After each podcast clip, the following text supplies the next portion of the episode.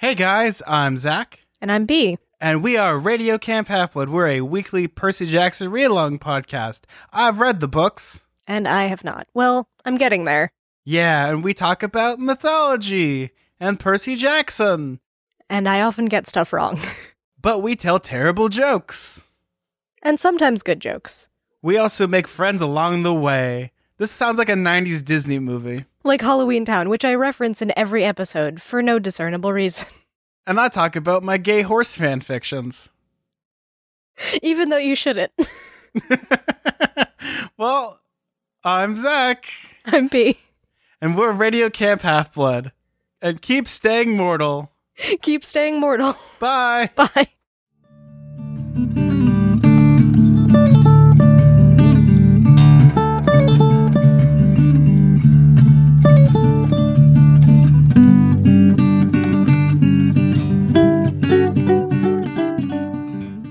Welcome to the Duke and Duchess podcast. Welcome back. I'm Chad, I'm Liz. and we are here in episode 97, 97. 97, covering chapters 81 through 85 of Words of Radiance by Brandon Sanderson. And on our next book club, we will be finishing this book. That's right. Huzzah! Turn the page on Words of Radiance. That will be right before our very special 100th episode, which is going to be recorded live at Balticon Balticon 53 53. Thank you. I couldn't remember the That's number. on May 25th at 7 p.m. In between there, we will also be recording a saga podcast as well for the trade paperback number two. So, somewhere in episodes 98 and 99 will be a mixture of those two. More to be determined at a later date. So, our spoiler policy is that Liz has read these books, has read them multiple times, knows everything going on in the Cosmere. I am a Cosmergen.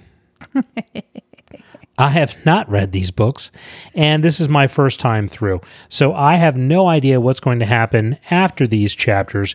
Therefore, we will remain spoiler free past chapter 85 of Words of Radiance. And I can't wait for you to get into the end of this book. Also, I want to be clear we make no promises about spoilers for Game of Thrones. And deepest apologies I to tried anyone who got spoiled last week. I tried to warn people about it we got way off track. in the page notes, but I we should have put something in the actual podcast. And really, no promises for any other series or franchise. It's really true. Yeah. Darth Vader is Luke's father. Alderaan gets blown up. Kvothe is a Chandrian. Don't assume we won't spoil it for you. Everything. It's all We'll try. We'll try to do better. That was a tough one last week. Uh, we also should mention that we are this is we are podcasting during a sleepover. These are We're- the lengths that we will go to. we are very, very brave people. This is we are in the danger zone. So if our voices sound slightly more muted than in in past episodes, it's because we're trying not to rock the boat. Can you hear the hormones? Do not wake the dragon. But enough about us. So this is going to be the quiet giggly podcast, the quiet giggly sleepover podcast. That's right. Later, I'm going to try and freeze Chad's underwear. Tune to the end of the podcast to hear the story about freezing people's underwear. On with on with the material. Yes, on to the chapters. So we are building up here to the end of a Brandon Sanderson book, which means the Sanderlanche is coming. Sandra Lanch. I did not, I can't take credit. That is a established fandom terminology. But the the series of the the exciting conclusion is is building up. How how did you feel coming gro- going up to the end of the book? I mean, I can I can see this the Sanderlanche is on its way. Right. I can tell. And obviously we have some pretty pretty awesome things that happen here. We don't get the conclusion. There's still lots of things that we don't know what's going to happen yet, but we still get an awful lot of stuff happening, including one of the major things I predicted about. Mm-hmm. Uh, so we will unpack that. You know, I noticed that Brandon Sanderson, of course not, but he's not the only one who follows this style of storytelling. You know who else follows this style of storytelling? Who wrote one of our favorite movies, oft referenced in the last few episodes? Simon Pegg in Hot hmm. Fuzz and a number of mm-hmm. other movies where he lays the groundwork of the movie being slightly serious with some hum- humorous parts thrown in. And then by the end of the movie, it's just nonstop, over the top avalanche of blood and guts and gore and rubber chickens and This- pratfalls and This total silliness. this is kind of the hot fuzz of fantasy novels. It kind of is. I never All noticed the that before. good. Onward with the material. It's sleep overnight, you guys. Sacrifices must be made. All right, chapter 81 is called The Last Day. The battle against the Parshendi begins. Shallan finishes mapping the plains and discovers where the Oath Gate is. Back at the war camp, Kaladin visits Zahel and has an important realization. That sand has to be washed. Um, we've got a couple of different points of view. It jumps all around, so we can just kind of follow each character's story. Okay. I think we start off with Dalinar. Correct. Yes. hmm Um, and we start off with Dalinar stepping out into the weeping. Okay, so it's this rainstorm, and of course he he refuses an umbrella because if his men have to be rained on, then he is going to be rained on. And I'm making fun, but we really see Dalinar shine as a leader here, and we see him, you know, his military expertise and his his what has been growing interpersonal skills kind of come together. It's true. I mean, I think that he is like moved on from the Gillette razor commercial. Yeah. He's going straight into Ford country. Ford Ranger F 150. the best truck that money can buy. March onto the shattered plains. I don't need no stinking umbrella. But so he steps out without he he does not want the umbrella and when Roion and Aladar see him, they also step out from under their umbrellas. And everyone's freaked out, okay, because the Parshendi now have glowing red eyes and they're all just lined up on the opposite plateau staring at him with their glowing red eyes. I mean, which is creepy. It's creepy. It's a really nice touch. It's a it's a it's a neatly done bit of storytelling to raise attention. And Aladar and Roion are they're uh they're freaked out. Yeah. They're bugging. They're like, what the hell? We you know, we thought we were gonna kill some Parshendi. And Well, it's just neat how Dalinar manages each of them. Yeah, and t- to each of their different strengths and personalities, he treats Aladar differently than Roion, who he treats differently than Sebarial. So he understands what he needs to do. Uh, I would agree. I think it's all in all a, a good. This whole section is good evidence of what you know Dalinar's leadership style is, to the point of really a number of these characters, not just Dalinar, making really significant sacrifices to try to work together to end preemptively the uh, Voidbringers and the Desolation. Right. And then we also see the fruit of the way that Dalinar and Kaladin both treated Shen, who's now Rlain, in that now they have Rlain there to help them understand what's going on. And when they bring him out, you know, they were initially planning to wait to attack or to wait to be attacked because tactically that would work better for them. Mm-hmm. They bring him out and he says, I don't know what they're doing, but you cannot let them finish that song because at Yep. this point they've started this this song that's kind of ominous, but he gives them that insight that there's there's something is going to happen if they finish that song. So again, you know, th- all throughout these books, leadership is a huge theme. What makes a good leader, and we kind of see it in action here. Towards the end of this chapter, we have the beginning of the voice of the Almighty Right. once again from the skies. Isn't he supposed to be dead? Guess we'll find out. I guess we'll find out in chapter 82. I guess we will.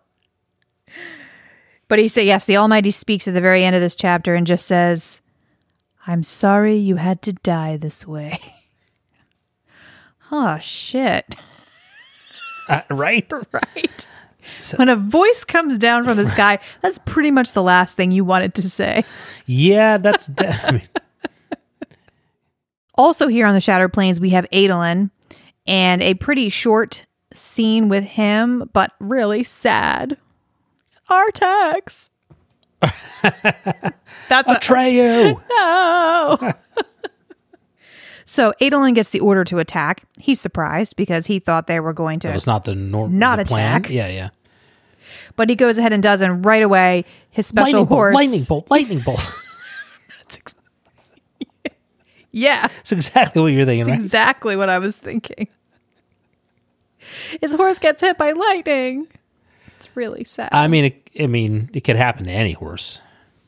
Not sure, blood. The names of these damn horses. Uh, Complete and total sidebar. But did you notice that our What in our podcast? shh, shush, that our nine-year-old named her stuffed bear Bloodletter. that's a that's a Brandon Sanderson reference, I by the way. I know. I I did not catch that. No. Yes, that is her her her bear that she has ripped the head off of and turned into a storage device. But its name is Bloodletter. Because she and I are listening. There's some insight into our family. are, are listening to um, Brandon Sanderson's Skyward, and that is it's something from that book. So anyway, Spoilers sidebar. We have a cool nine year old. so anyway, Sureblood toasted, fried, so sad. But apparently, the only real casualty of the lightning bolt, lightning bolt, lightning bolt. Well, there are other casualties too, just no one that, you know, has a name. It's a bunch of red shirts basically getting fried. But no, the, the lightning doesn't seem to be as effective. Uh, the the Parshendi don't really seem to be able to control it. Another interesting thing that I actually didn't notice my first couple of times through this book is that is how Adolin's shard plate and I guess all shard plate seems to be almost made to fight this form of Parshendi. As the lightning is coming down, you'd think it would be blinding, but Adolin's visor, which Oh, he yeah, said is yeah. normally translucent, actually darkens just in the spots where the lightning is coming down. I was like, well, that's very interesting. Some would call it convenient. Um, I also you notice that when the Parshendi die, when these new form of Parshendi die, this red lightning spren wiggles out of their chests. So that's Gross. horrifying. Yes, exactly. But that's where kind of where we leave Adolin. He's he's got a short little section. Uh, we've got Shallan over here in the Shattered Plains as well. She keeps her umbrella because She's not Dalinar. She's not in a Ford commercial. She's got her wits about her, damn it. Well, and she has paper to keep dry. Exactly. So Shallan basically is she's in the command tent, and what she's doing is she realizes that the the shattered plains are a repeated four quadrant pattern. So she's got one quadrant mapped out, and she's now redrawing the other three to match. And she's not quite sure why, but she just feels like she needs to see the whole of the shattered plain. So that's what she's doing. And I, I feel like it's so cool how she actually realizes where the oath gate is. They have a, a scout comes in and he's kind of standing there dripping on her map and being annoying. And he, but he looks down and he says, That one is wrong. One of the plateaus is not like the others. It doesn't fit the pattern. It's perfectly round. That's right. So she realizes that's where it is. We also have Slightly off center. pattern and one of the other scholars have a kind of a hilarious interchange where um, she doesn't like pattern. Oh, she yeah. thinks he's he might be connected to the void spren and uh, he tells her that you know void spren are uh, that are supposed to be you know ugly and, and sickly looking and maybe she should look in a mirror if she's looking for one Oh, pattern you diva you. So it's just it's funny to watch pattern develop as a character and start to, you know, learn and understand human humor and insults. So yeah, I thought the section here with Kaladin was pretty interesting when he goes seeking out Zahel, and he goes to the the fighting grounds. I forget forget the Yeah. name of it, but Yeah. uh, and they've purposefully flooded the area by sort of uh, blocking everything in and allowing the weeping to come through and sort of clean the sand. And Brandon Sanderson spends a lot of time talking about this and leading up to it and and Kaladin and Zahel kind of start going back and forth and with Zahel being like, Why do you think we do this? And and you, you think it's gonna sort of lead somewhere, and then when it finally kind of comes down to it and Kaladin says, Well, why do you do it? Zahel's like, Because it's it's like it's like important and stuff. And then they roll on past it, dropping another name for Hoid in the process, where Kaladin asks if he knows where the king's wit is when he's starting to get frustrated. And he goes, Oh, you mean dust? Mm-hmm. So we have Hoid, Wit, and Dust, three names for this character. But ultimately, this is where Kaladin, in his conversation with Zahel, comes to him and he says, I have this difficult choice to make. What do I do? And Zahel says, You make the choice that allows you to sleep at night, the one that you're not going to regret. And that's where Kaladin starts to begin to unpack all this bullshittery he's been mm-hmm. carrying around for this mm-hmm. entire book with the king and why it's not cool to kill the king. Right? Don't kill the king. Don't kill the king. There's no killing people for the greater good. The greater good. The greater good. So, yeah, this is d- definitely a big character moment for Kaladin, one of the biggest of the book, I would say. And the the whole thing with the arena being turned into sort of a a lake does a couple of interesting things. Primarily for me, when Kaladin leaves Zahel, he comes down, he's had a very dissatisfying conversation and he decides to what normally would soothe him is to swing a spear around. So he goes out into this arena. The water is like up to his knees. It's got just like a baptismal feel to it. Him being in the water um, and coming out a different person. And he starts doing the spear forms. He's in this like knee deep water. So for me, that's just a cool image. And you know the symb- the symbolism of being in water, coming out a different person. Okay. And Not something I had thought of. Good observation. And that's when he kind of realizes, well, something's off, you know, that the forms aren't flowing. He keeps dropping the spear and he's arguing with Yeah, he's got a twisted, maimed leg, man. right. But he's he's arguing with whoever his own moral uh, conscience, you he's know. shouting at the sky. you know, and he's he's like, you know, he's I get that Elhokar's trying, but he's a crappy king, and he would be better if you know you had we this needs to happen, and um, he kind of realizes that the the sergeant who was in charge of Tien and was responsible for Tien's death used the same reasoning. You know, it wasn't Tien's fault that he was a crappy soldier, but he needed to die in order to win the battle. So, you know, That's what happened. that's what happened and when he realizes that he realizes that that the king is dalinar's tien and that's that's enough for him so for me that's where the the arena being full of water um it also gets zahel slash who we know is spoiler for warbreaker if you haven't read it yet, go like this. La la la la la la la la la. Sorry. Um, Zahel is Vasher. We've talked about this before um, he starts talking about the Pure Lake and how the Pure Lake reminds him of home. And uh, just a couple of little, I you know, it's I think it's so interesting to look at these tidbits.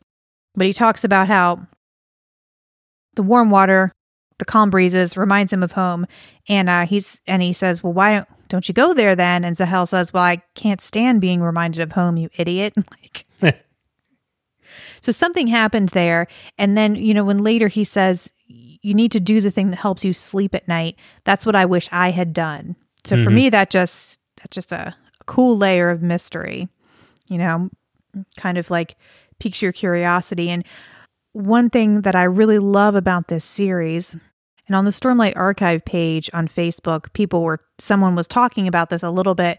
The the escalation of people's powers. You know, each book things like both sides seem to get exponentially more powerful and you just get this sense of like if there are 10 books where do we even go from here Yeah. but there's so many layers and so i just look forward to seeing zahel slash vasher where his story goes like what's happened to him between the two stories and where does he go from here. Yeah, it'll be interesting.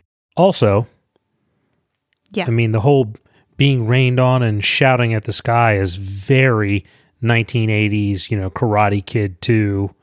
Absolutely. Wet hair plastered to your face. I never asked for this. Practicing his crane kick. With his bad leg. There's only one other comment I have on this chapter, and it's actually not in the chapter at all. It's in the Snapter. Yeah, we do need to talk about the Snapter. I can actually read it or Oh, great written down? idea. It goes a little something like this The unmade are a deviation, a flare, a conundrum that may not be worth your time. You cannot help but think of them. They are fascinating. But many are mindless, like the spren of human emotions, only much more nasty. I do believe that a few can think, however. So, what are your So- thoughts on that? The Unmade, barely worth mentioning.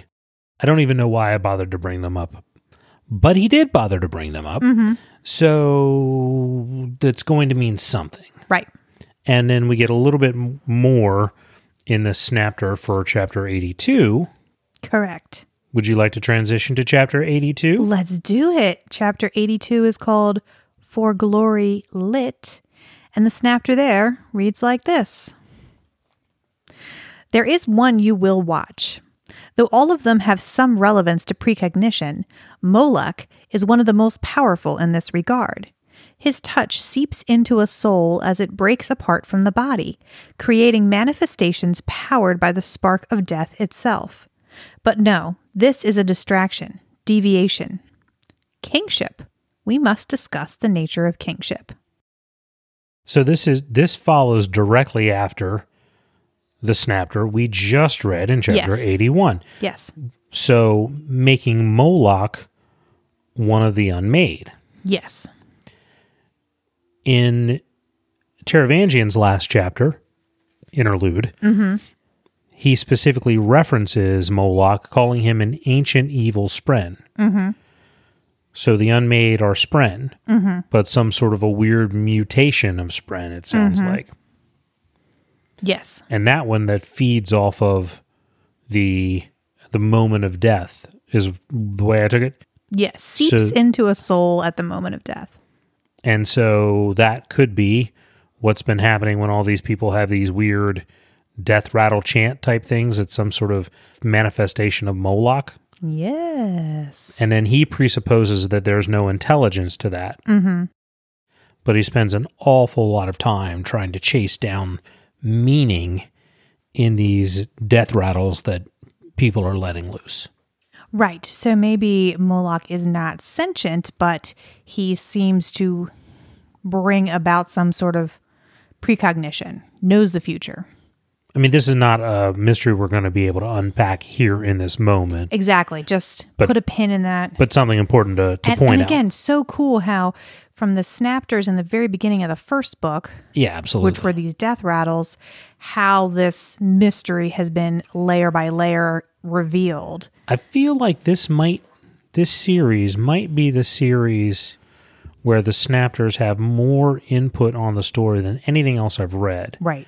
I feel like Dune sort of were the ones to sort of start this pre-chapter snippet type thing, mm-hmm. at least in at least in our genre. I don't know of anybody else who was doing it prior to Frank Herbert, and they were more about sort of building background, but I don't think they were really, uh, you know, necessarily telling you things that were plot relevant in any way. Yeah, I mean, I don't think anyone could argue like the crafting of the overall story and world building is just phenomenal in this series. When when you look at how well planned out it was, Oh yeah, you know, Yeah, all, he knew all the things he wanted to reveal and exactly how things were going to play out. oh han- You know? hands down, yeah, that's absolutely absolutely. All right, so chapter 82 for Glory Lit. Kaladin races to save Elhokar from the assassins. He finds the king completely pissed, as our British friends would say, and manages to evacuate him from his chambers with only a minor stabbing. Unfortunately, before they can escape the palace, Moash and Graves show up, both clad in full shard plate. Meanwhile, Adolin and Dalinar continue the battle with a little help from Navani's new Fabrials. And we have more of a conversation with the quote Almighty unquote. Indeed.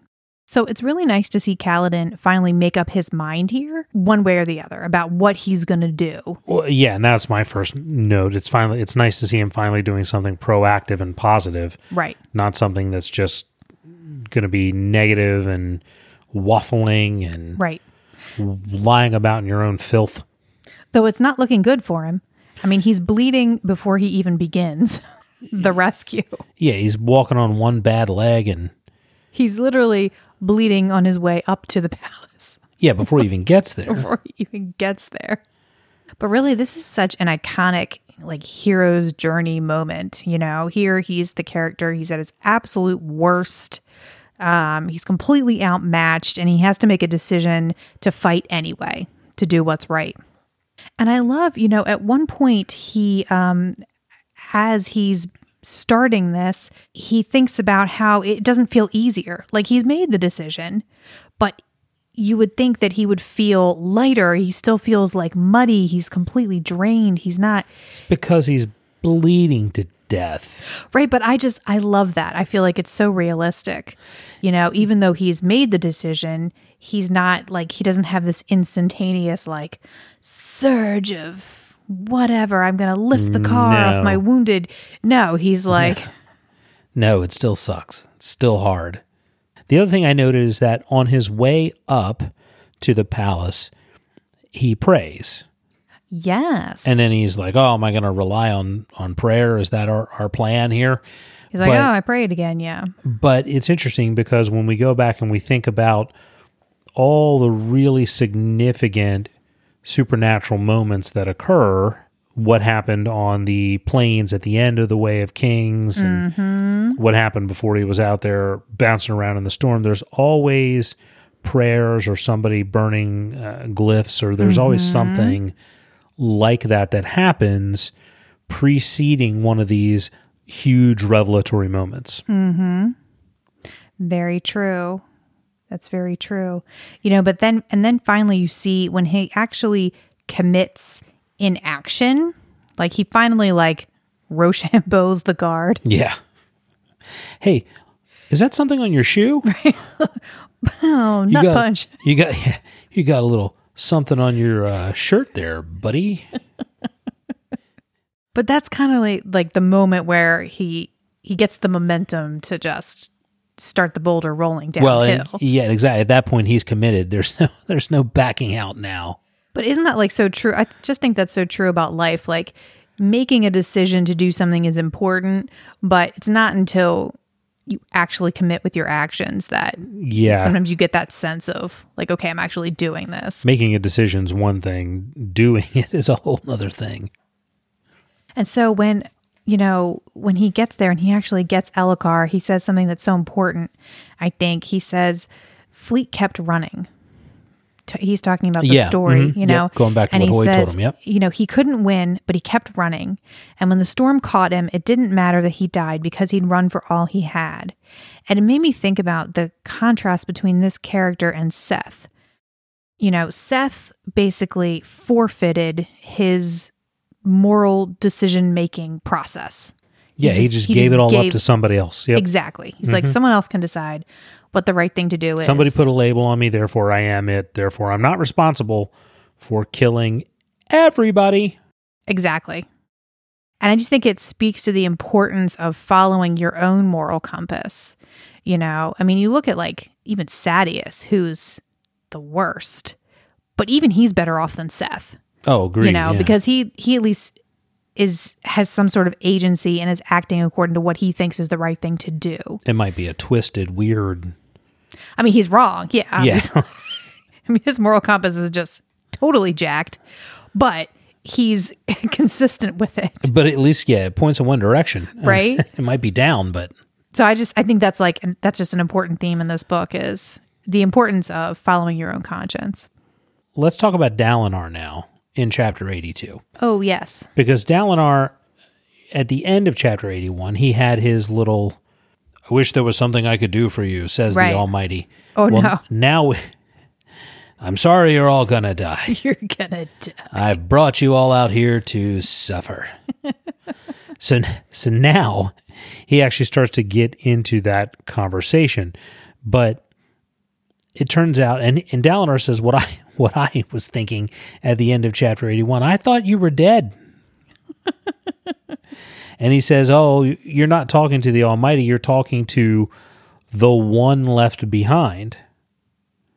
Which mm-hmm. leads me to believe, when I first read it, that this is the abandoned herald from the prologue in The Way of Kings, hmm. the one who was left behind.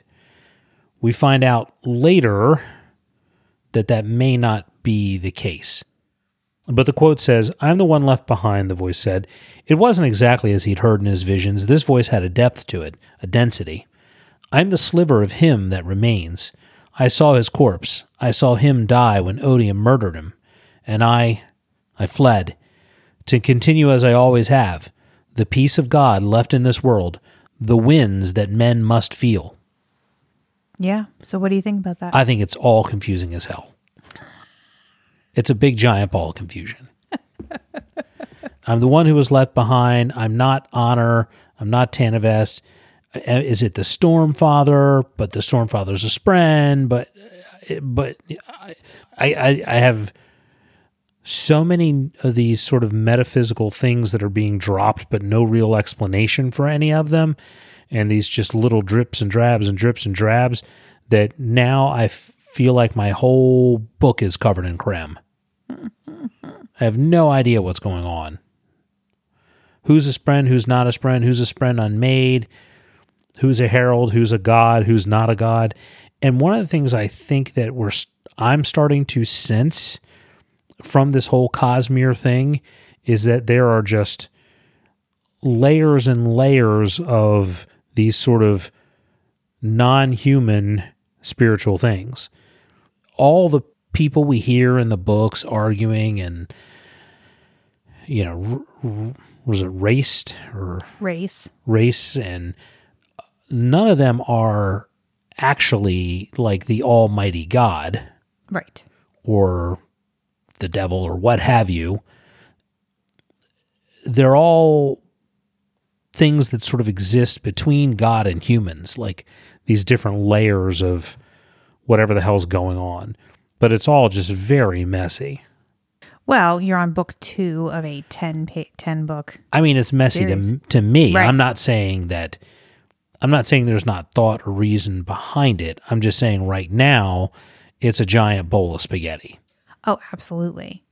Yeah, I mean, there's definitely this, and then there's the all the stuff with Rayse and these. They talk about these shards. These other people that Rayse murder. The Stormfather says that he's a sliver, which I guess is smaller than a shard. A shard. Oh, okay.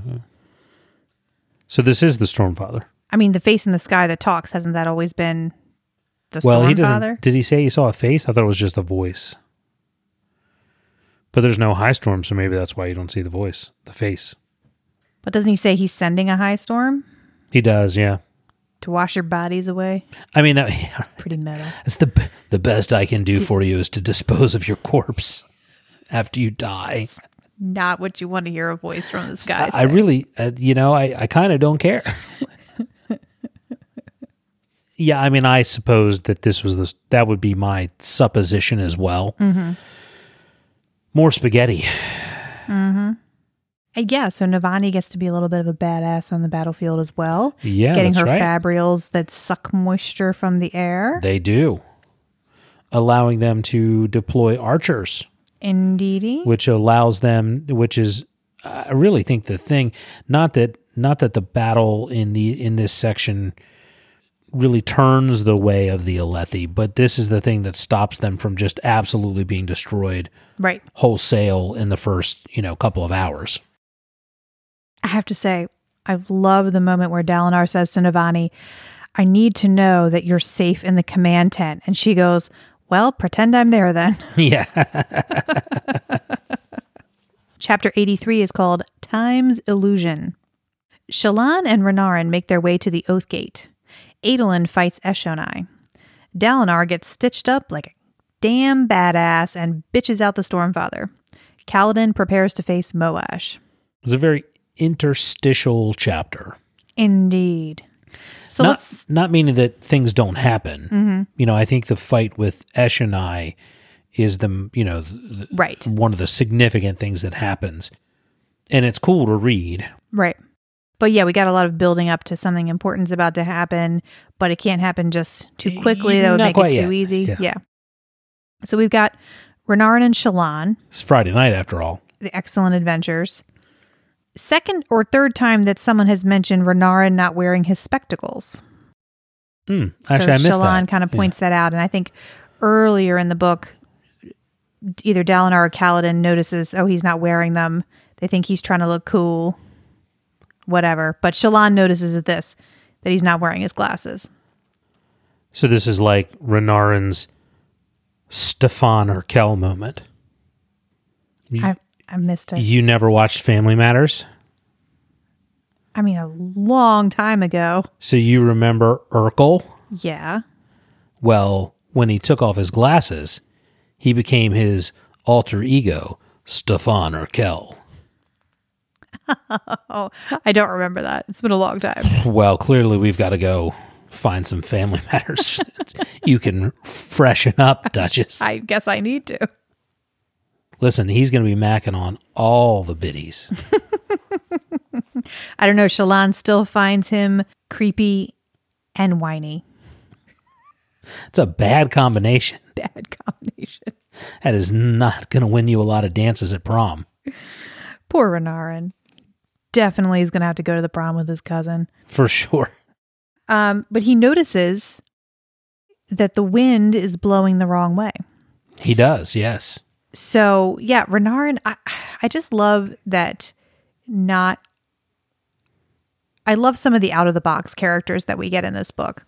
You know, It seems obvious to me that Renarin is being built up to be, you know, the guy you don't expect, but who's going to end up being a major hero.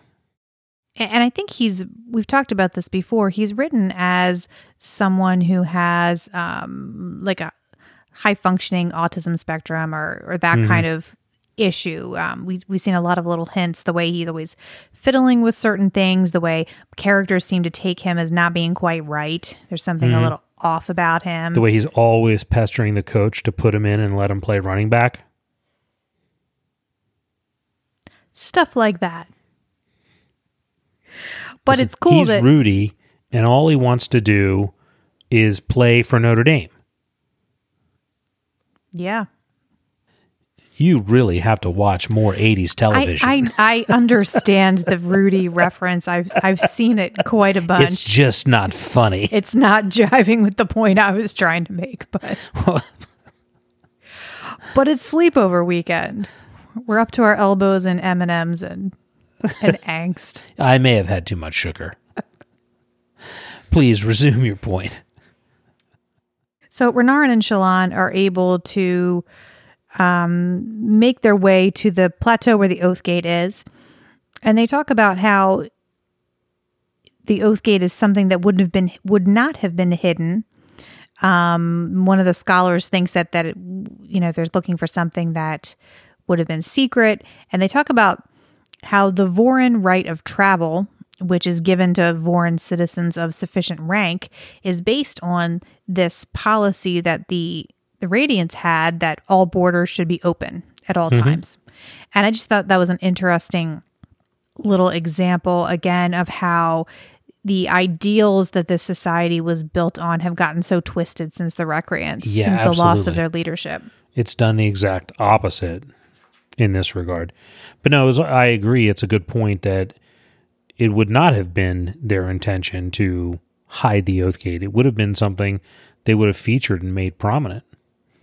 They also go through, is in this chapter or the next one? I might be getting this slightly wrong, where they talk about the idea of the pattern sort of breaking Yeah, it's this one. and and what you know how you would have had this thing that would have been perfectly circular uh, and if you broke it out from there the pattern would radiate radiate out from there And that's something that Renarin points out.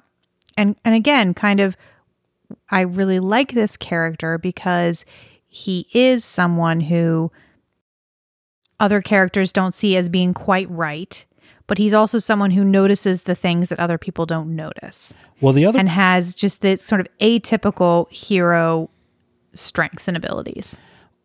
So while all this is going on, Adolin is making his way, he's hacking his way through rocks that he now knows are buildings. yes, yep. He cuts his way into a building. and he is able to take the plateau that he was sent to capture and mainly that's because that plateau is covered by these these singing parshendi who kind of are not even fighting back he just mows them down Trying to get to the end of the song, man. but he notices that he doesn't have the thrill that he usually has No. and uh but before he can ruminate too much on that he gets attacked by Eshonai. Correct, yes. And I just can't help but think that the Parshendi would have won if they had not made their theme song in In-A-Gadda-Da-Vida. right If they could have just gotten to the end of the song more quickly, but no, there had to be movements in the other part, an 18 minute long drum solo. Like, it's just bad planning. So Dalinar gets wounded in this chapter. Not badly, but he goes back and he gets some stitches. And this Tells the surgeon, gives him the what fur. he's so bad he's so badass. The surgeon's like, How do you even move this shoulder? And he says, Training. This shoulder was made by Ford. exactly. But his in the his last conversation with the Stormfather or the Almighty. But this is the conversation where it really seems to strongly indicate that this is the storm father because he is saying they're they're calling for a storm, but that's my opposite and deadly. And he says, "So I will send a storm of cleansing to wash your to wash away." your bodies away. And then he says, "I have to go. A daughter is disobeying." He says, Hark, I am called. Right. The daughter disobeys. You will see no further visions, child of honor. This is the end. yes, that is what he says. Almost as though it was Eshonai. But it wasn't Eshonai. It was not. It was Eshonai's sister all along. no. Who was it then? It was Syl in the next chapter. Ah. I couldn't tell if you were joking. No, I wasn't joking. I know that Syl has a fight. I did not realize that was the same Stormfather. Spaghetti. Spaghetti Man. I think in the back of my head somewhere I knew that, but I just wasn't piecing it together. Yeah. in the snapter for this chapter we have another another noodle in the bowl of spaghetti mentioned ancient of stones Yes. so just and this is not from the same paragraph from the diagram this is from something different but yet yet again just another sort of ancient title pulled out of nowhere that i'm sure it's going to mean something but we have nothing to link it to Right. nothing to link it to at this stage Chapter 84 is called The One Who Saves. Shallan and Renarin work to open the Oath Gate. Adolin defeats Eshonai, but he's immediately confronted by the assassin in white. Kaladin gets his powers back, and it is bad donkey. Mm. Right? bad donkey It's an exciting chapter. So look, can we talk about the snapter? Yeah. I'm not decoding some cipher. I- I'm not doing it. They- I don't. I, I have. There's nothing that I've read to indicate that it's an actual cipher. I think this is just kind of adding a layer of how convoluted and complex the diagram is. So, yes, if you don't immediately remember, this snapter is just a string of numbers. Although listeners who are maybe more in the know, if there is anything to these numbers, please throw it at us. We would love to know. But no, I wouldn't read too much into it. I'm I just don't have the time to sit down and try to break it. Like, Right. I just don't have the No. time. I have a job, damn it. Like I like these books, but there's a there's a point where you're going too far. So let's talk some more about Renarin. Yes, let's. So Renarin has a shard blade, and he, like his father mm-hmm. and so many other people, we start to notice feels uncomfortable when holding it. Mm-hmm. That it's starting to have the same sort of thing. Right. Again, foreshadowing that he is going to be some sort of Knights Radiant as more of these powers start to unfold. Mm-hmm. The other thing I noticed that I thought was interesting was that just like Pattern, when Pattern was inside the wagon, but the the weepings began from inside, he was like, "It's coming." Right. Well, in this chapter, they've sort of found their way inside of the Oath Gate. They're inside, mm-hmm. and Renarin says, "It's coming," mm-hmm. meaning the other high storm coming from the other the the evil high storm Yes. the high storm that knows the knowledge of good and evil. And he he's able to tell it's coming from inside. So what is that sort of power that allows Renarin to be able to perceive this that other people can't perceive? We don't know yet. So again, more more to come about Renarin. So in this side of this uh, place that they they find, there's all this great art in these ten areas that represent the different kingdoms in Roshar, but they also find this plate mm-hmm. that appears to be made of the same metal that shard blades are made out of, mm-hmm. and it seems to look like a keyhole. It, it seems like somebody would try to insert their shard blade into this hole Right. and then the hole reacts, right? right? It's accepting the blade. Put some other Nice. innuendos in there. Hand but, motion. But Going on there. but nothing happens. Mm-hmm. So I don't know. Maybe it's because Renarin doesn't know what he's doing. Perhaps she's just a frigid bitch. I don't. Or maybe they should try an honor blade. He's new at this. So the shard blade goes in, just sits there. Nothing happens. So Shallan does what you do in that situation. He Goes to get his mother. Obviously. obviously. So it seems to me that they should, I don't know, perhaps try a, an honor blade. Maybe. I don't know. You'll have to keep reading, Dukes. I'll have to, I'll get to. So meanwhile, Adolin is battling Eshonai. Again with the hand motions. Nice. But these are these are motions of conflict. I, hey, you know, I have fenced you before That's true. in full gear. That's true. You kicked my ass. Only because you have weird long arms. My arms are normal. I am 25% orangutan. Weird arms and a giant head. He's right. Just the way I like them. Hairy back. So yeah, so Adolin shoves Eshonai off a cliff. He does. He recognizes Mary she's got bike ride cliff. We know, we know we know we his know who. Adolin is going to cliff. So that's one taken out of the mix. so is she dead? Got to keep reading, Dukes. I guess I guess we'll have to find out. Read the end of the book. But it doesn't matter. He's all happy that "Ah, I killed a uh, Eshonai. He turns around and then there's Szeth staring at him. Like, it couldn't get any worse. Like yeah, this is.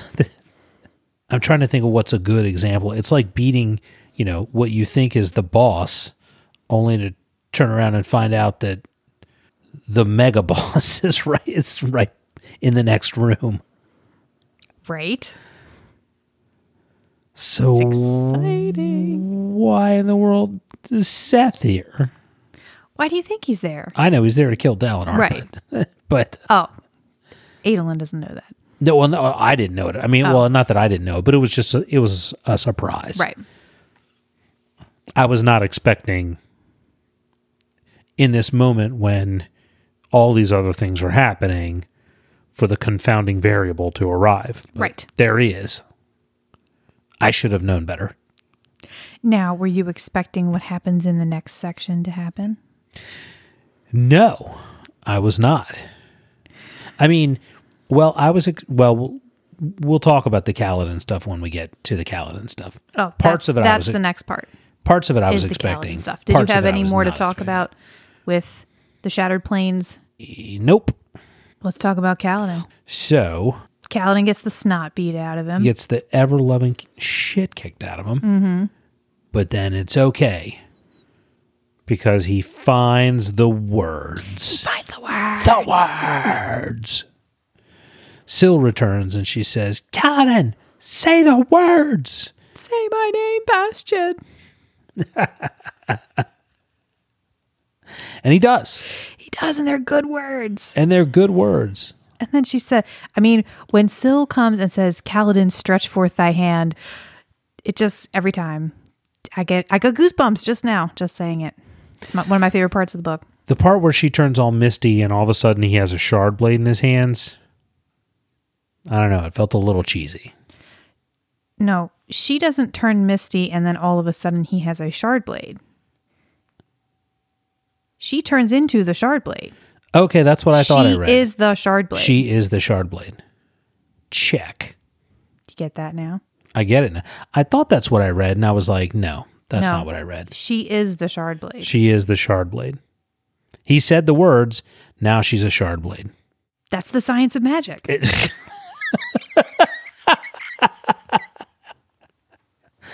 That's where they come from. yeah. So are all honor blades? All So- shard blades are spren. Hence why they have these gems trapped in the hilts of them. Only the ones that were found after the recreants. Ah, because they don't That have. is why Shallan's shard blade is different. That's what makes them honor blades. It's not an honor blade. Oh. Shallan's shard blade is pattern. Oh. Maybe I shouldn't have spilled that and let you figure it out. But I mean, Well, no, at I, this point, you figure it out. I didn't know. I didn't. I thought Shallan's shard blade was an honor blade.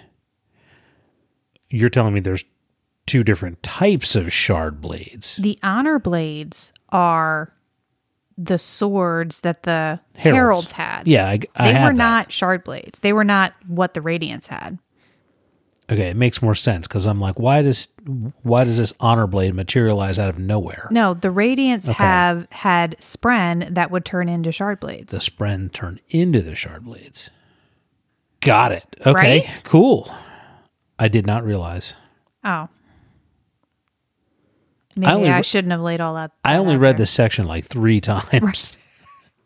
No, Syl turns into the shard. I thought that's what I read, Yeah. but I just I was like, no, that can't be right. yeah. I just I outsmarted myself. But the words are interesting because why is it that like saying the words makes this, you know, what is it about the mechanics of it?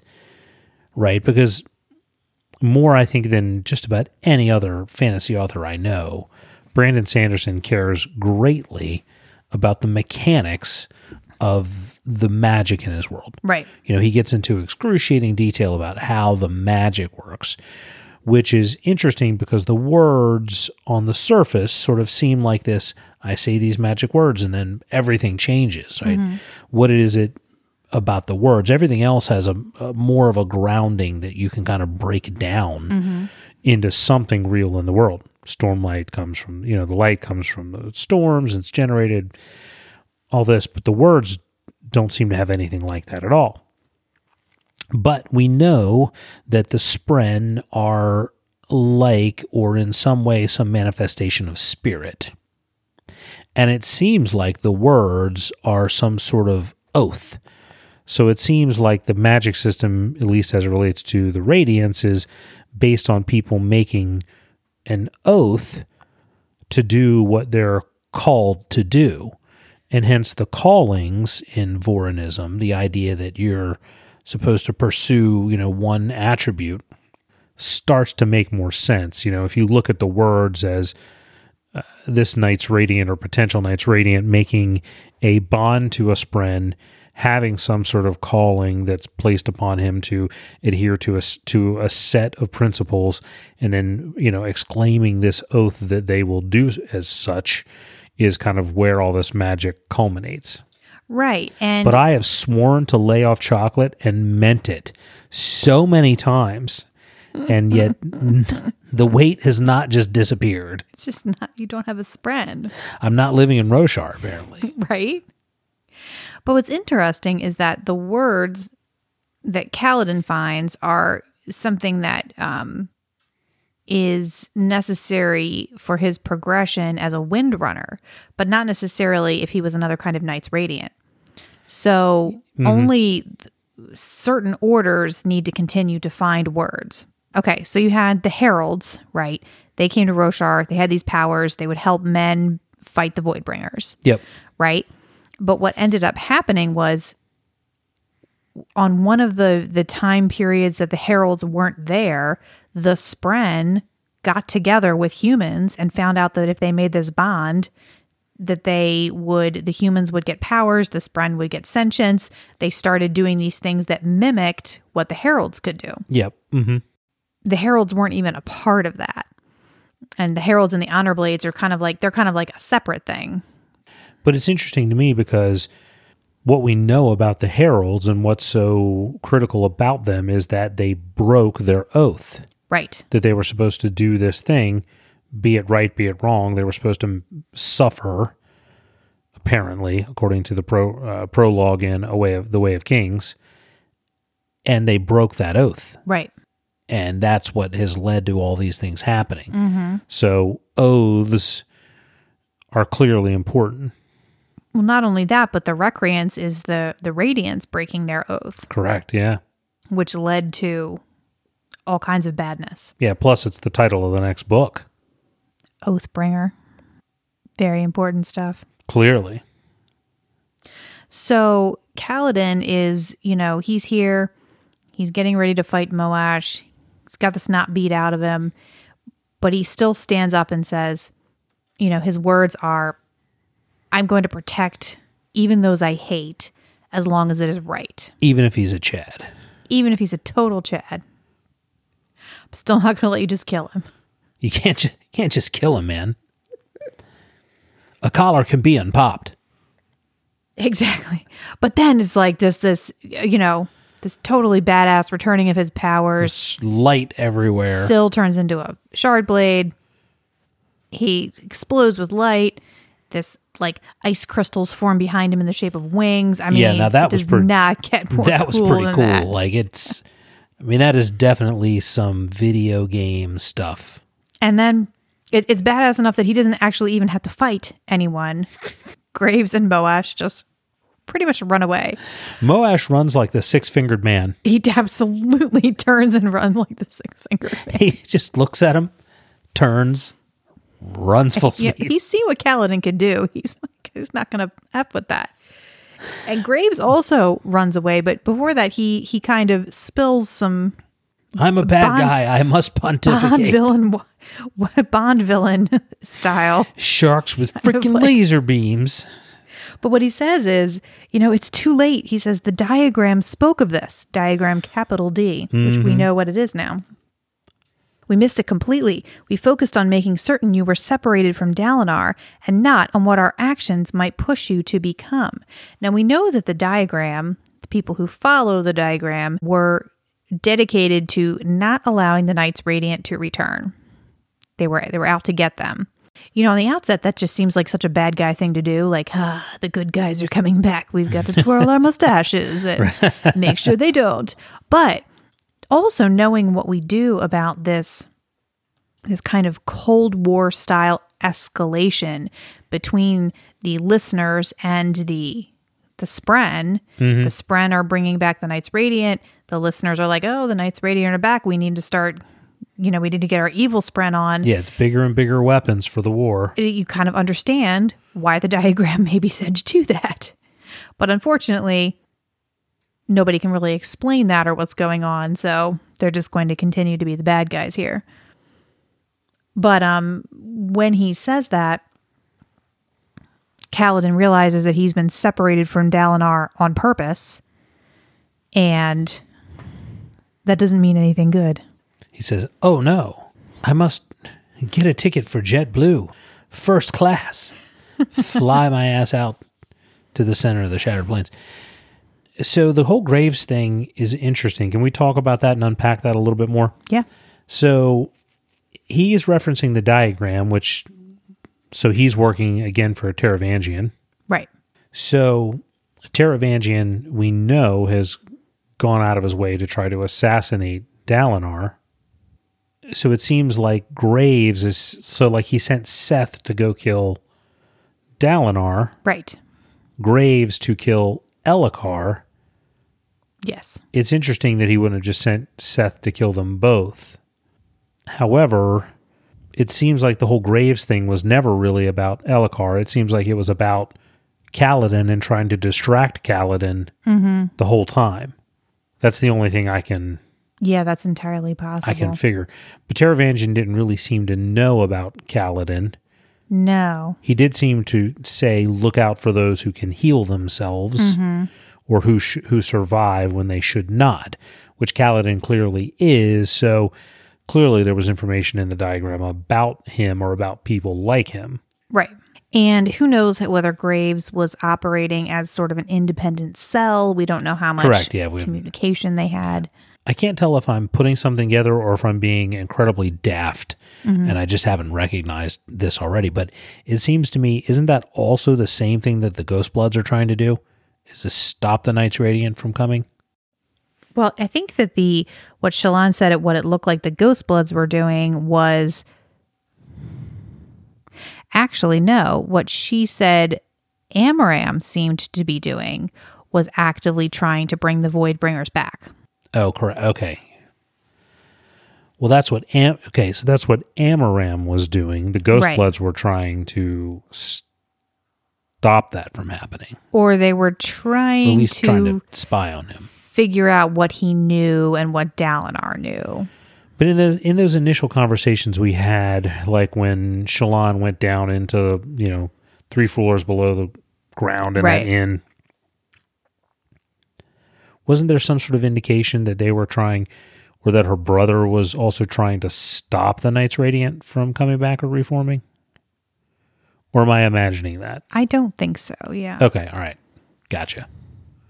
Let's run like a six fingered man straight into chapter eighty five.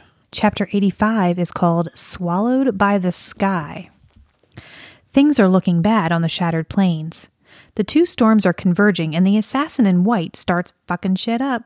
Szeth kills Roion when he intervenes to save Dalinar's life, and then sends Dalinar shooting up into the sky to be killed. Dalinar is saved by Kaladin, though, who floats in like a full metal Mary Poppins to save the day. That is so metal. So metal. I mean, Mary Poppins is the most metal of all the nannies. Indeed. By the way, she's not, but that's a subject for another podcast. metal Nanny. It's my new Norwegian death metal band name. So, this is an awesome chapter. Suckle on my metal teat. It's always got to come back to teats, doesn't it? I'm no, not all. Well, yeah, no, yeah, you're right. Right.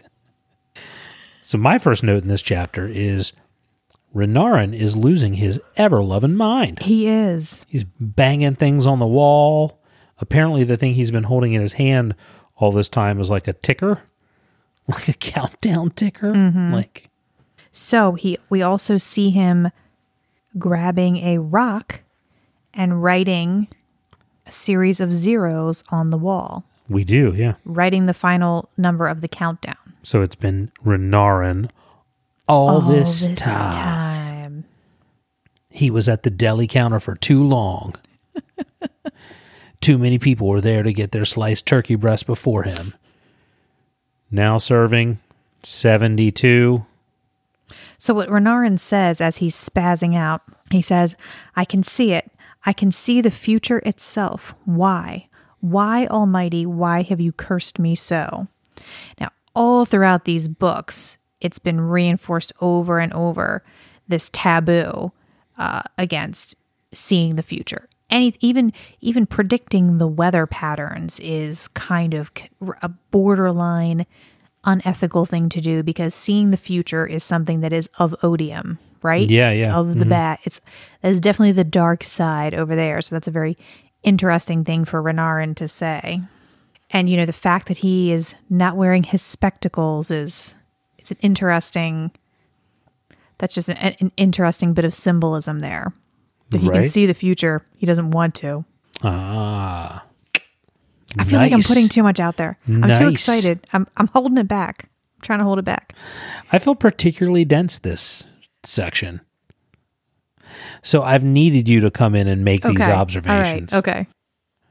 So now let's get down to to the rest of the Right. uh, of the chapter and what's really important, which is is the f- the fight between Szeth, Adolin, Dalinar, Mm-hmm. where they're going back and forth just trying to survive the fight with Szeth. Right. Bridge Four is you know standing kind of formations around them, and then you know at the point where this is all going to go south and Dalinar is absolutely going to get killed. Uh, Roion comes in, who has been called cowardly by everybody except for Dalinar, Yeah.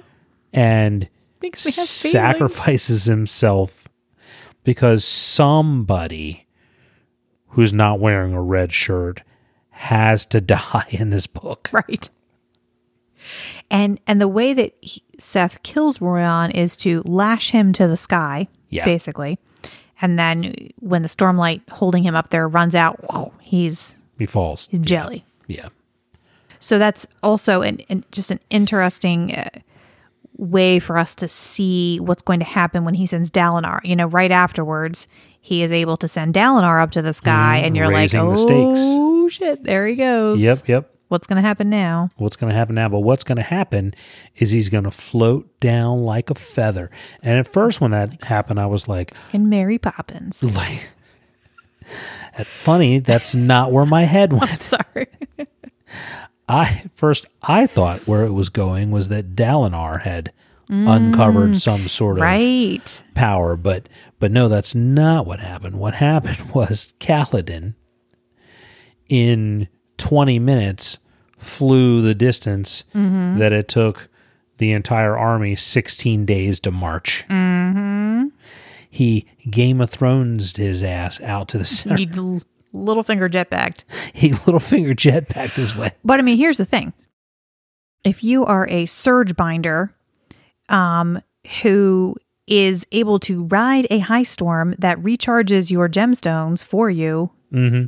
Why couldn't you just keep lashing yourself? Oh no, I don't. I don't All the have a- way on yeah. top. I don't have a problem with what he did. Right. There's also no guarantee that the timelines, you know, were. Who knows when he left? Yeah. Yeah, who know? He could have left, you know, a day ago for Right. all, all we know. Just because the it was laid out that way it doesn't mean that's actually how it happened chronologically. So it's not really a. It's not really something to nitpick it, Right. But it is a a snide comment to make, and so I'll make it. So right. No. So this is uh, where we talked about the idea of like what I did predict versus what I didn't expect. Mm-hmm. So I did predict that Dalinar would find that he would attempt to eventually save Elhokar, and that he would find the words in in doing so. Right. And so that is, what happened. Still enjoyable to read, but that was what I predicted. That is what happened. I did not think that he would then turn around and fly out to save the day. I also because I also didn't expect Szeth to show up either. So And you know, when Dalinar's flying up through the sky, Kaladin catches him. You know he thinks, I asked this motherfucker if he had magic powers. I asked him to his face. you lying sack of shit. You lying sack of stormlight. Son of a bitch. Listen, it's- it's- if we don't have honesty, we have nothing. It is. This is just an amazing bit of imagery, though. You know, Kaladin comes down like a falling star and just, and he's like, you know, you sent him to the sky, assassin, but I claim the sky. The skies are mine, It's pretty cool. and now I claim your life. And that's it. And we have no idea what happens. But just a few more chapters to go, and we will find out. Right? So, are you ready for listener interactions? Yes.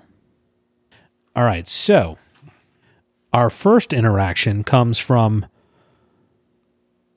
the Lord Jesus Christ himself, What? who is at that hippie Jesus on Twitter, who says, Who would win in a three way throwdown between Kvothe, Harry Potter, and Quentin Coldwater? I'm just thinking that's a pretty good Mary Bike Ride Cliff too. um, no, I, I mean Quentin loses Quentin for just being is. a horrible sniveling pussy. Sorry. Who is Quentin Coldwater? Quentin Coldwater is a character in um the series Lev Grossman's The Magicians, Ah, okay. and he's just the worst. He's just absolutely the worst. Come at me, Quentin Coldwater fans. but he's the worst. No, I would say Kvothe would win because Harry is like a child. I guess adult Harry might have something on him, but um, no, I think Kvothe has the the willingness to, you know, use a dead body as a as a yeah, link for sympathy. Like, Yeah, Qu- I think he would take Harry Potter out. Kvothe is kind of the ultimate clutch player. Right. Yeah. Like, I mean, he's a he's a badass on a normal day. I don't know that he's like stare down Voldemort on a normal day, but when the chips are down and shit has to get done, you know, Kvothe leads the winning drive. Like Yeah. he finds a way, and he will do any dark ass dastardly shit he has to do to find a way. Yep. And I think that's the difference between him and Harry Potter. Yep. His morals are he's much more willing to do something gray. All right, so we have a few other comments here. What are your opinions, says Eric Allgaier, on the profundity of Kaladin's second set of words? I mean, we talked about the words a little bit. We did. Yeah, yeah. Um, I, I, I think they're pretty cool. Um, I, again, I just think it's cool how the different orders advance in different ways, you know, and um, it seems like for Kaladin, this, and I think again, it speaks to how as humans we all have our own process, and to see that truth played out in like a magic system, I think that's really neat. You know, for Shallan and the way the her, her order, the process is she doesn't have to find more words. Um, she needs to be willing to reveal truths about herself, and so that's that's her process that she needs to progress in her abilities, but also as a, as a human to you know, be more at peace with herself, that's what she needs too. So I just think that's kind of cool and how we all have our own process to be the best version of ourselves. You know, for the Windrunners, they need to keep finding words and making commitments. And for Kaladin, this was something he needed in his process as well, as oh. being Oh. like, Boy, did he need it. right. So I, I like that part of the book. I was getting the words blue balls Right. the whole time. Words, blue balls. Right. I don't think that's what Brandon Sanderson intended. So Eric also says, What would you do if you could attain great powers by speaking and meaning the words? And then he quotes, I will protect everyone, even douchebags like my neighbor Tom, whose unraked leaves blow over onto my lawn every fall. and Katrina Knudsen says, I will protect everyone, even Carol, who Dave and I suspect is actually the office lunch thief. I hope my yogurt from last Friday was delicious, Carol. I mean, that would be pretty cool. it would be pretty cool. It would be. Eric Allgaier also says, Who or what is deciding what these words should be? A god, a super spren, some cosmeric power that we'll never learn about in this series? Well, yeah, I guess that's kind of where like my brain was going to on the words where I was kind of wondering what what are the mechanisms of this? Well, so when we saw Kaladin say his words, um, we hear Syl talk to the Stormfather or whoever, Sky Sky Daddy, Sky Voice, whatever, and Sky Daddy gonna buy me a new car. and she says um she says you know sky daddy's like no i'm done with this all this crap. We're not doing this anymore. And I, i'm i'm paraphrasing here obviously. And, and Syl's like nope he said the words. And then the stormfather says all right those words are accepted. Fine. so at least as far as the windrunners the stormfather is accepting the words. And we know that for the windrunners the wind at least is integral to their powers. Yeah, you know, yeah, it's yeah. interesting because how many times throughout the story in Kaladin's sections does he talk about being away from the wind?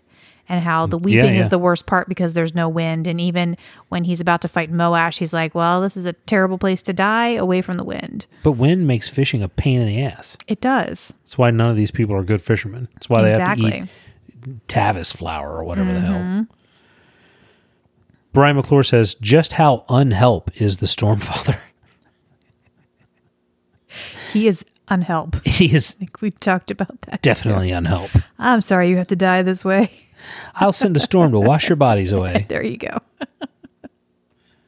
so you're not stinking up the joint. Eric Allgaier says, Any thoughts on Tinkerbell coming back to life? Does it seem to you like the only br- ca- characters Branderson is willing to kill off, apart from Jasnah, are red shirts, like Shallan's boatman, or members of Bridge 4 that get mentioned just once? Does this support the theory that Jasnah will also eventually return, or is the author throwing us another red herring? You know, I think it's like in soccer slash European football. Okay? Look, it's a long right, game. uh, you're you're gonna have to you're gonna have to take me there. Okay. It's a long game and you're only going to probably see like 3 points scored. So you just have to go into it knowing that, okay? It's a 10,000 page long series. You're not you're not going to have main character deaths every 1000 pages or so. well, Brandon Sanderson is not like George R. R. Martin, where he can put three thousand characters in a book and, j- just kill two thousand of them. Exactly. Like You just got to go into it.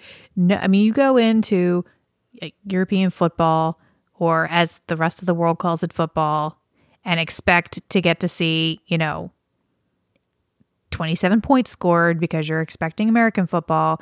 You're going to be disappointed. But that's why American football is better. Come on. I mean, we're all in agreement here, right? Are we, listeners? Are we in agreement? I suspect there will be opinions. I suspect there will be.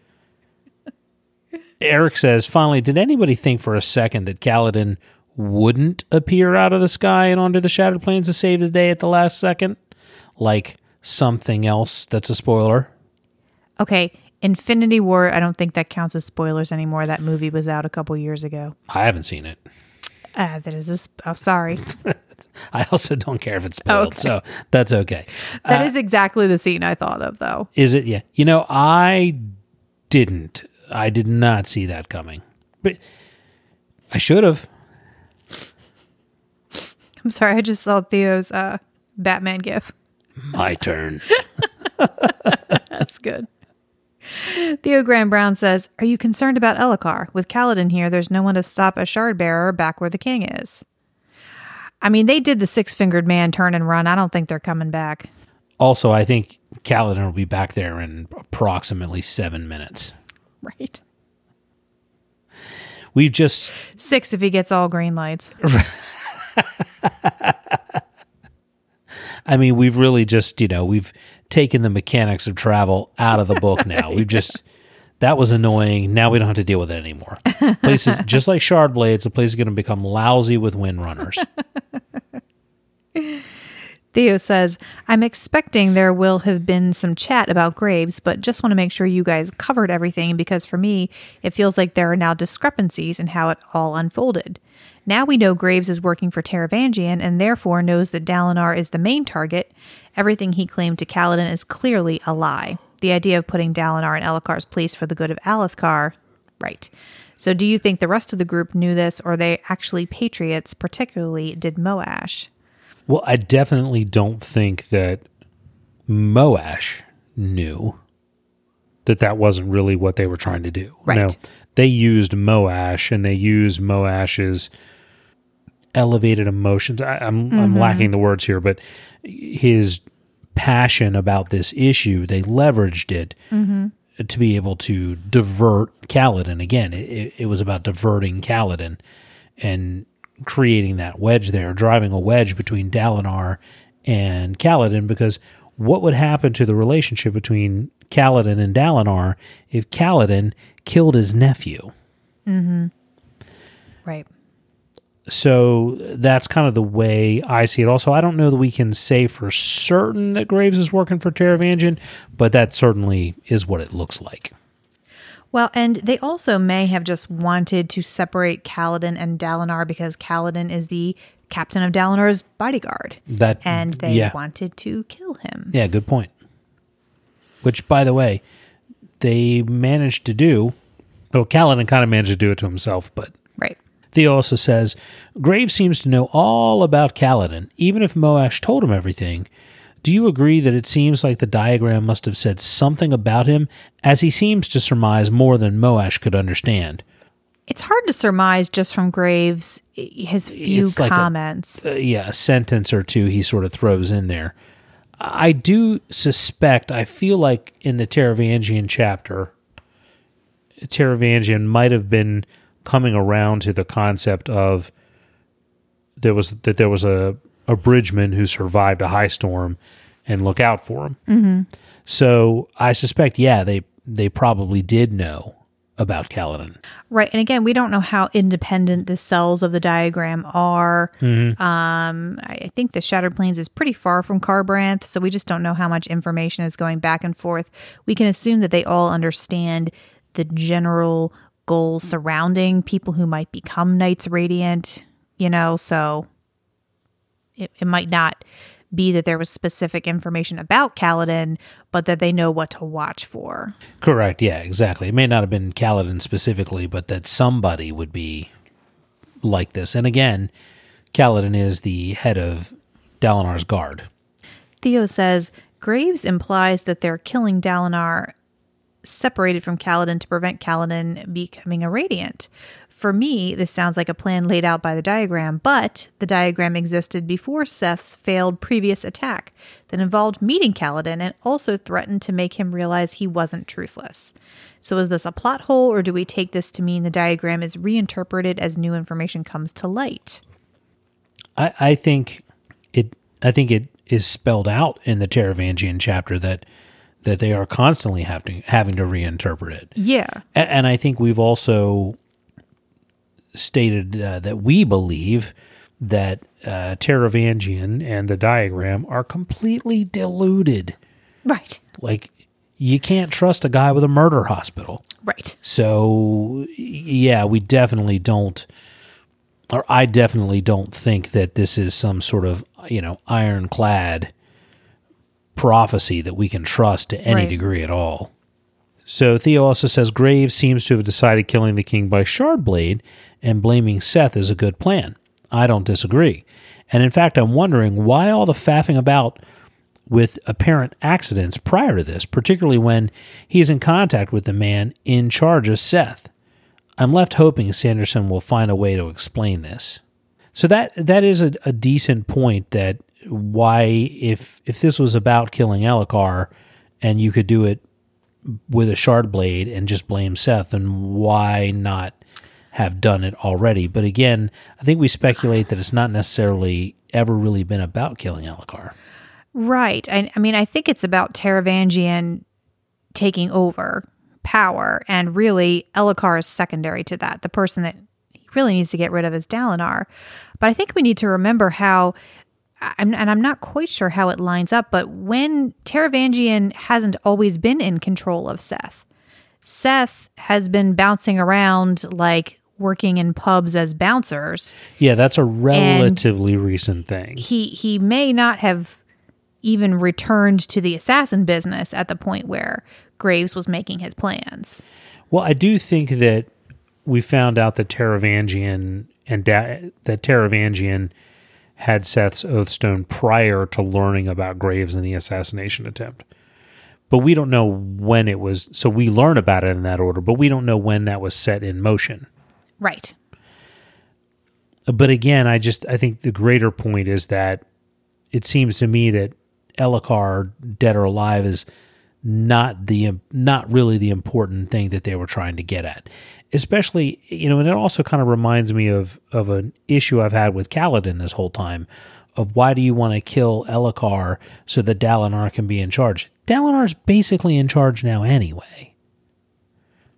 You're not really changing that much. Right. It's all it's all pretty messed up. Susan King says uh, Shallan has found the Oath Gate, so, to my way of thinking, a gate opens up and leads to somewhere, or it lets someone in. What good does it do for them to go somewhere else, or who is it that's coming through? If it's to go to another place on Roshar, I can see that helping, uh, but I'm just not sure how it helps. Well, I think at this point they are in a place where they're all screwed if they don't get out of there. They've got this ever storm blowing one way, high storm blowing the other way. It's going to meet right over their heads and definitely 100% kill them all unless they can get somewhere else. Although it does, and that was my prediction as well, that they're going to march out there. I mean, that's exactly what the Parshendi wanted them to do march out there so far that there's no way you can get back prior to there being a high storm. Then, even if they don't manage to summons a high storm, there's no way the Alethi can make it back. The only way the Alethi manage to make it back is if they pass through the Oath Gate and go somewhere else. Now, because they can't be on the Shattered Plains during a high storm. Now, it did cross my mind when they got into that space that if they're indoors, then the high storm doesn't really matter. But more to the point, it was like a 16 day march or something crazy. Mm-hmm. So even if they did manage to survive the initial storm, they wouldn't be able to make it back to the war camps without another storm. But then also, we hear about this thing called the Everstorm, which I don't know but it sounds to me like it maybe never stops. like, right. So, so once that storm starts, there's no way for them to get home if they don't walk out through some sort of magical portal. What I think is interesting is going to be where do they end up? Mm-hmm. Because if they end up in uh, that tower where we found Szeth just hanging out, kicking his feet over the edge, mm-hmm. that's like 7,000 miles away. like, I think that's fascinating as to where are they going to end up if right. that's what happens. Right.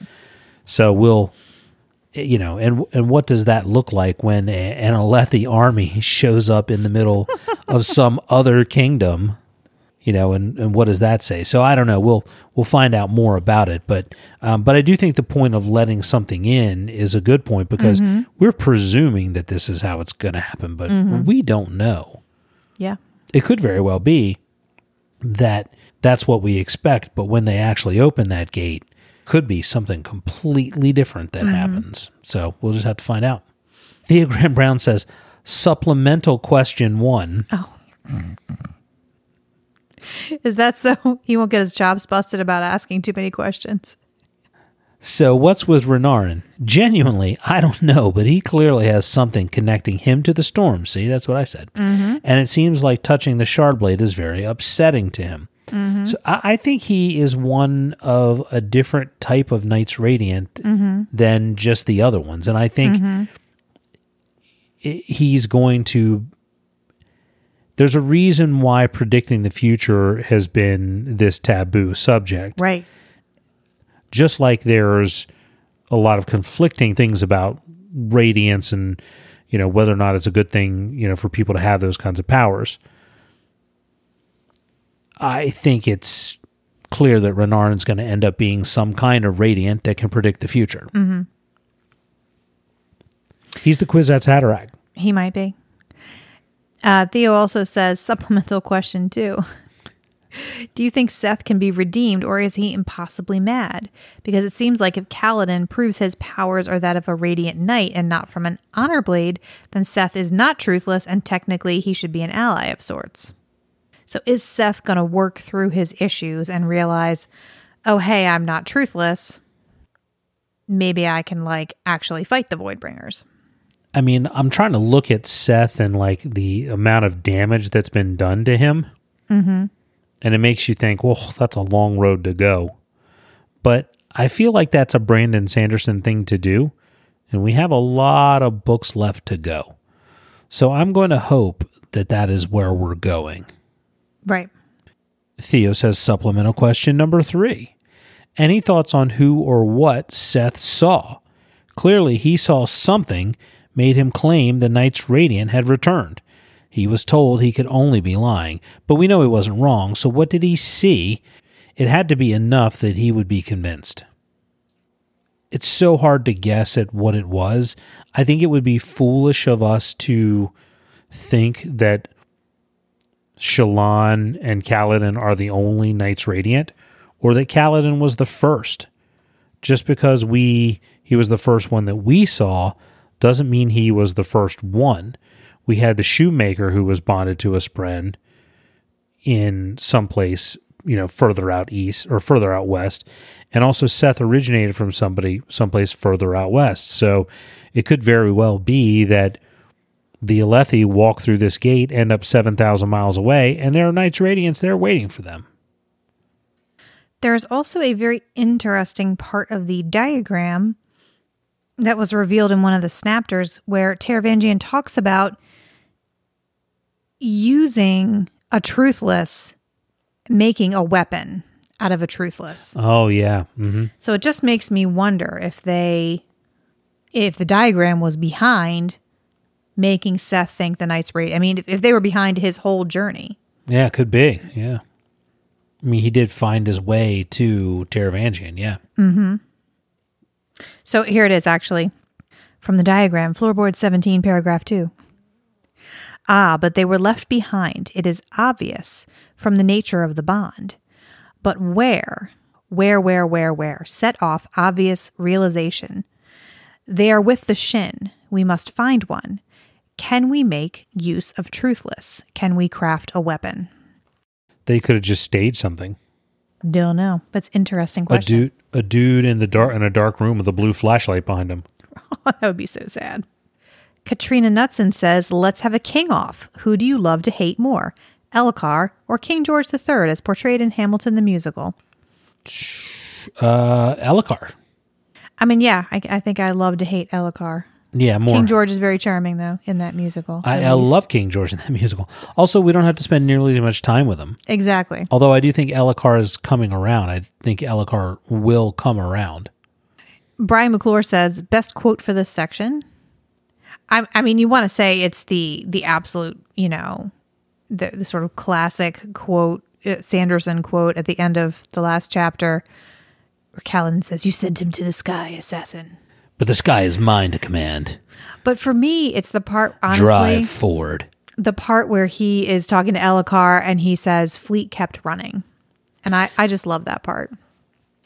Yeah, I enjoyed that part. I was going to say the line from Navani where she was like, "Well, then imagine me, Right. that was a imagine me great in one. the command Yeah. tent." Then Brian McClure also says, What exactly is the Stormfather?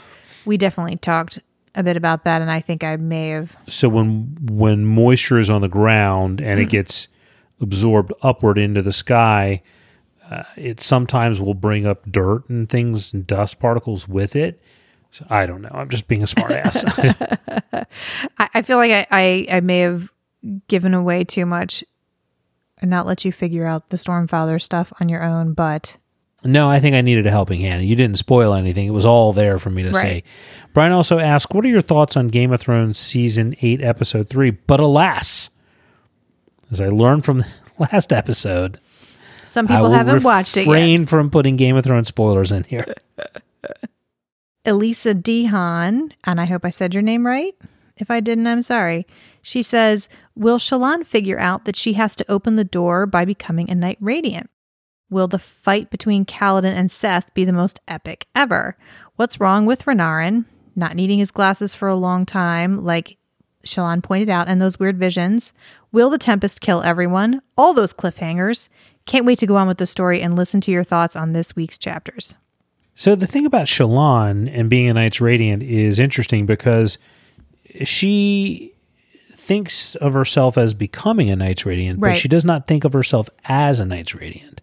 Right. And Pattern has told her that she's not a Knight's Radiant yet. But the difference between Kaladin and Shallan is that in Kaladin's case, he needs to find the words and proclaim these oaths out loud. Right. We don't really know what Shallan needs to do other than No, we kind of do. is it recognizing the accepting the truth of her situation or Yeah, and there have been a couple of times where Pattern has really been coaxing her to to look at memories that she has locked away. And at that point, that is what is keeping Shallan from progressing. But this may not be an appropriate place to have daddy issues. exactly. But yeah, I do think that that's got to be what happens. It's also interesting to me that book one was about Kaladin. Mm-hmm. And we had the big, you know, Kaladin blows up at the end, kills everybody, and Right. arrows and all that craziness, right? We get into book two, which is supposed to be about Shallan, but to this point, it's still largely been about Kaladin. At least with all the, you know, all the magical stuff that's happened so far. Well- so I'm waiting for Shallan's kind of moment. Right. Right. So yeah, I do suspect that's coming. Yeah, I mean, where we've left Shallan is she and Renarin, you know, have now made it into the Oath Gate. They found a shard blade sized hole. And we didn't really talk about this because you The got all into your innuendos. Hold it back, Dukes. I'm trying to actually talk about the story for one sec, one minute. Sit on your hands. So they found this shard blade sized hole. They put Renarin's shard blade in. Nothing happened. Um, where was I going with this? oh, right. So there's there's obviously something wrong with the shard blade Renarin is using. There's something. Um, it's not being accepted by the Oath Gate for whatever reason. So maybe Shallan figures out the p- the pattern is the shard blade. Well, think about it. What's different between Shallan's shard blade, which, by the way, we've already noticed is different because it glows in the dark and she talks to it and it changes shape for her as she needs it to, Oh yeah, that's true. Yeah. which we've never seen any other shard blade in the book. So she can make it to exactly the shape she needs. So, what's different about her shard blades and the shard blades that were left behind by the Knights Radiant? Her shard blade is a spren. Do you think the other ones were Spren too, or Not the one that like Renarin has, no. I don't know, man. It's spaghetti. it's all spaghetti? What do you think is different about them? Hers is pattern. It So, so what were the shard blades that the original Knights Radiant had, they were also their bonded spren. and what are they now? Then what, what do you mean? The shard blades that like Renarin and Adolin have? Yeah, They're shard blades that don't have a spren attached to them. You're looking at me like like Miss Harrison in fourth grade.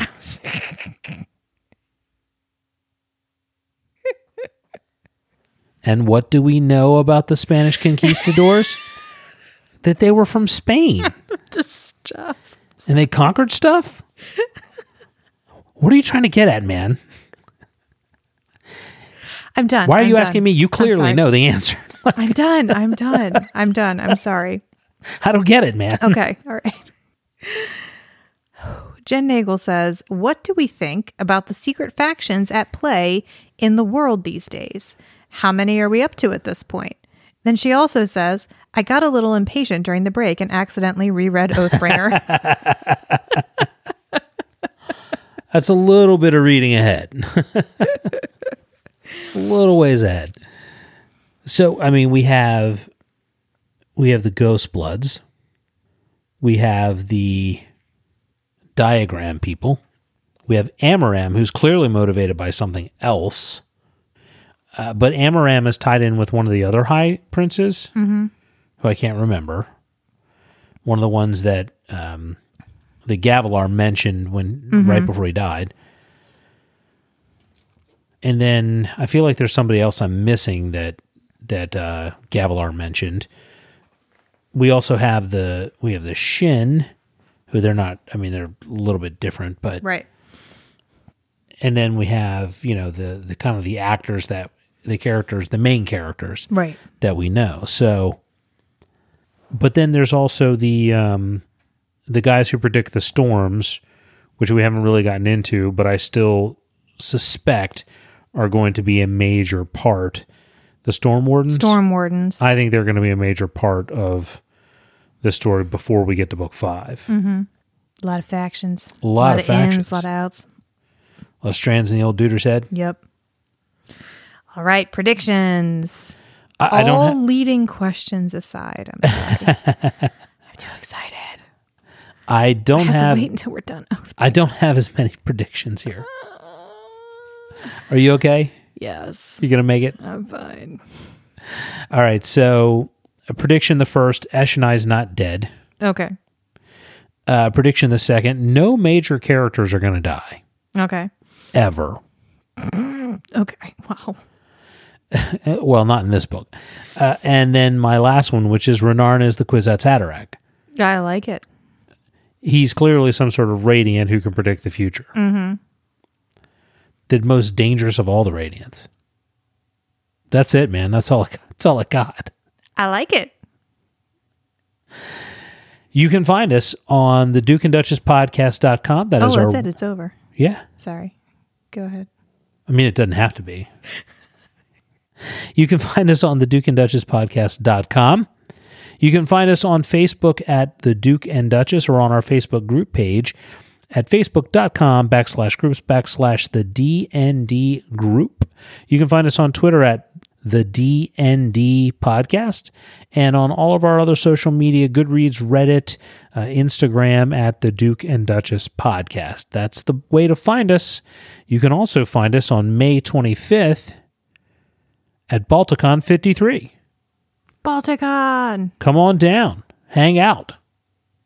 7 p.m. We'll be there. We will be there. So we'll be there talking about other things throughout the day. Um, I think we posted the schedule on the group page, but we can do it again if anyone's interested. We will be on panels discussing Game of Thrones, Avengers Endgame, and other various exciting Assorted topics. things. All right. Good night, everybody. Good night.